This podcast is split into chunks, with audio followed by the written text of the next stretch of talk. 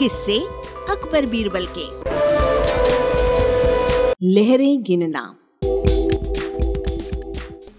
एक दिन अकबर बादशाह के दरबार में एक व्यक्ति नौकरी मांगने के लिए अर्जी लेकर आया।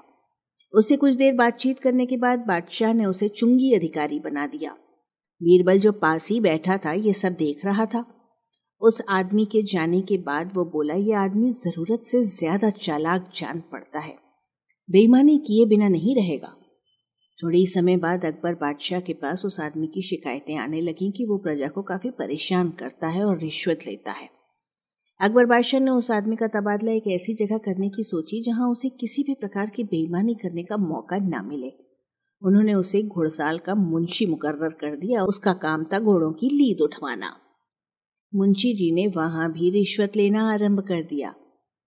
मुंशी जी साइसों से कहने लगे कि तुम घोड़ों को दाना कम खिलाते हो, इसलिए मुझे लीद तौलने के लिए भेजा गया है। यदि तुम्हारी लीद तौल में कम बैठी तो अकबर बादशाह से शिकायत कर दूंगा। इस प्रकार मुंशी जी प्रत्येक घोड़े के हिसाब से एक रुपया लेने लगे। अकबर बादशाह को जब इस बात का पता चला तो उन्होंने मुंशी जी को यमुना की लहरें गिनने का काम दे दिया। वहाँ कोई रिश्वत और बेईमानी का मौका नहीं था, लेकिन मुंशी जी ने वहाँ भी अपनी अकल के घोड़े दौड़ा दिए। उन्होंने नावों को रोकना आरंभ कर दिया कि नाव रोको, हम लहरें गिन रहे हैं।